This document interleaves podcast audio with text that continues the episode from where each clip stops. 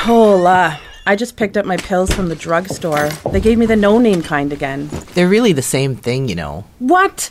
Then why does brand name cost more? The brand name company created the recipe for the pills first, and that costs lots of money. After about 10 years, the generic companies get to copy the recipe, which is cheaper. Hi, I'm Dr. Evan Adams, Chief Medical Officer for the First Nations Health Authority. Generic drugs are high quality medicine and are a legal copy of the brand name drug. You heard the doc. Now tell a friend.